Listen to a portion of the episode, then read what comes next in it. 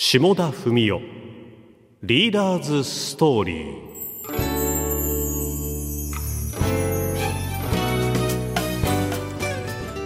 こんにちは。RKB アナウンサーの下田文雄です。この番組では毎週お一人の福岡そして日本の経済を支えるリーダーたちのこれまでの人生そしてこれから開く未来のストーリーを語っていただきます。今日のお客様です。先週に引き続き西松建設株式会社九州支社常務執行役員支社長吉田拓夫さんです。よろしくお願いします。こんにちは。よろしくお願いいたします。先週お伺いしましたが西松建設は創業150周年。大変な歴史をお持ちです、はい。創業の地こちら岐阜ですが九州との縁もかなり深くて、えーまあ、第二の創業の地。とおっしゃいました、はい。えー鉄道なども敷設に関わられたということですね、はい。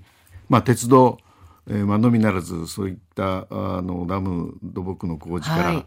まあそれから建設の工事もですね、えーそれからずっと携わることになって、ええ。主にあの地方のそういったあの庁舎であったりとかですね。はいそういったの主に熊本とか特に多いですよね。そういった実績を多く作らせていただきました。そうですか、はい。吉田さんも熊本ご出身はいとい。うことですよね。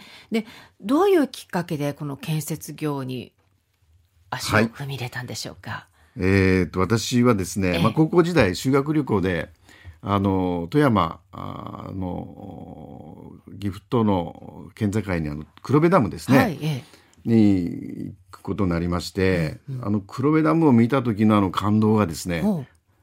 あこれは人間技かと。ほうほこれ人間でできるの？こういうダムですね、う、うん、それでも非常に感動しまして、えいや僕もこんなの作ってみたいなと。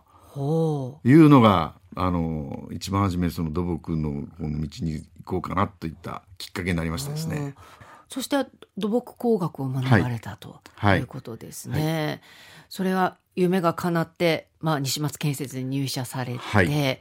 そしてさまざまな現場に立ち会わられたというはい。そうですね。あの最後出来上がった時のですね、はい。感動っていうのがやっぱりこうやっぱり忘れられなくて、うん。やっててよかったなとういうん。ふうに思いましたですね。そうですね。まあ、はい。時間をかけて本当にもう基盤からあの、はい。始めて、はい。そして少しずつ積み上がっていくっていうね。まあいつも言ってます。コツコツと、ええええー作り上げていでく仕事なんですけどえね。え。えそういう感動を若い人たちと分かち合いたいですよね。そうなんですよ、え。ですから若い人たちがどういうイメージをね、うんうん。建設業に思っていらっしゃるのかなっていうのがあります、確かにやっている時はね本当に危険で危ないちょっとまた汚汚れます汚いとかあーそういったイメージがあるかもしれませんけどもただみんなと力を合わせてですね、あの出来上がるものを作り作り上げるっていうことで、えー出来上がった瞬間のその喜び、うん。うんっていうのはね本当に味わっていただきたいなはあって思います。そうですか、はい、今やはりその建築の現場って男性が多いんですか？そうですね、ん。男性が主なんですけどもただ最近あのやっぱり女性の活躍ということで、我々も女性も登用してますし、現場でもあの、まあ、現場の監督としてですね、女性の方も、あの多く、あ今現場で、えー活躍。皆さんで活躍してます。ええそうですか。例えばあの建設業の中ではどういう技術があると、まあ、さらにこう貢献できるのか。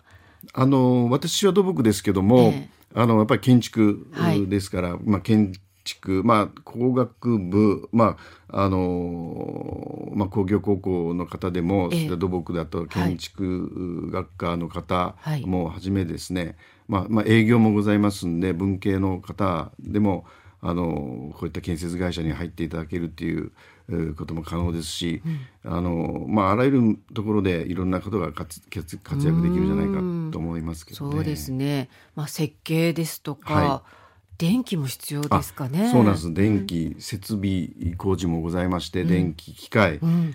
そういったもろもろのですね、工学系の分野であれば、ええどなたでもこういった建設業にはい。携われることができると思いますそうですね。ね。そして大きな夢が描けますよね。お忙しくお過ごしかと思いますけれども、趣味はゴルフ、読書、掃除あ掃除お掃除お好きなんですか？そうですね。あまり普段しないんですけどやりだすとなんかとことんやってしまうみたいな そんなところがございます。それでやっぱりストレス解消になりますか？そうですね。はい。確かに。ゴルフもお好きだということでね、はい。これから季節が良くなりますのではい。きっとグリーン上でご活躍されることでしょう。今日のリーダーは西松建設株式会社九州支社常務執行役員支社長吉田拓夫さんでしたどうもありがとうございましたどうもありがとうございましたお相手は下田文夫でしたそれではまた